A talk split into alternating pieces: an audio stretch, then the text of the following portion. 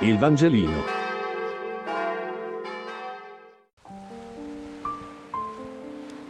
Lunedì 30 novembre. Matteo 4, 18, 22. Lettura del Vangelo secondo Matteo. In quel tempo, mentre camminava lungo il mare di Galilea, il Signore Gesù vide due fratelli, Simone, chiamato Pietro, e Andrea, suo fratello, che gettavano le reti in mare. Erano infatti pescatori. E disse loro, Venite dietro a me, vi farò pescatori di uomini. Ed essi subito lasciarono le reti e lo seguirono.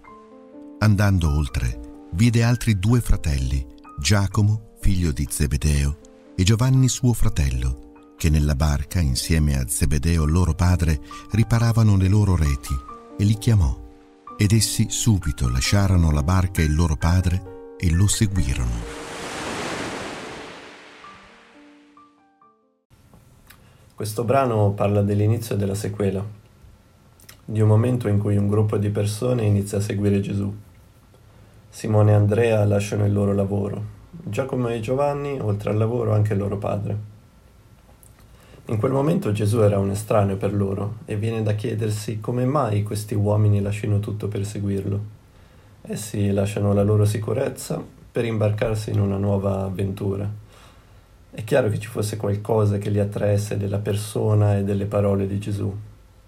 Forse le poche parole da lui pronunciate, vi farò pescatori di uomini, furono sufficienti a svegliare qualcosa in loro, a mostrar loro un diverso approccio alla vita.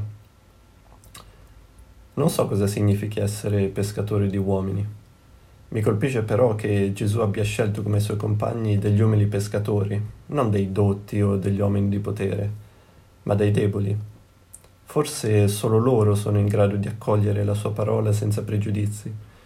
Così come Gesù li ha pescati, i pescatori sono invitati a dare agli altri quello che Gesù ha dato loro, la possibilità di un nuovo sguardo sulla vita. Questo Vangelo è dunque un invito all'ascolto e all'apertura verso gli altri, perché tutti hanno qualcosa da insegnarci. Il Vangelino. Buona giornata.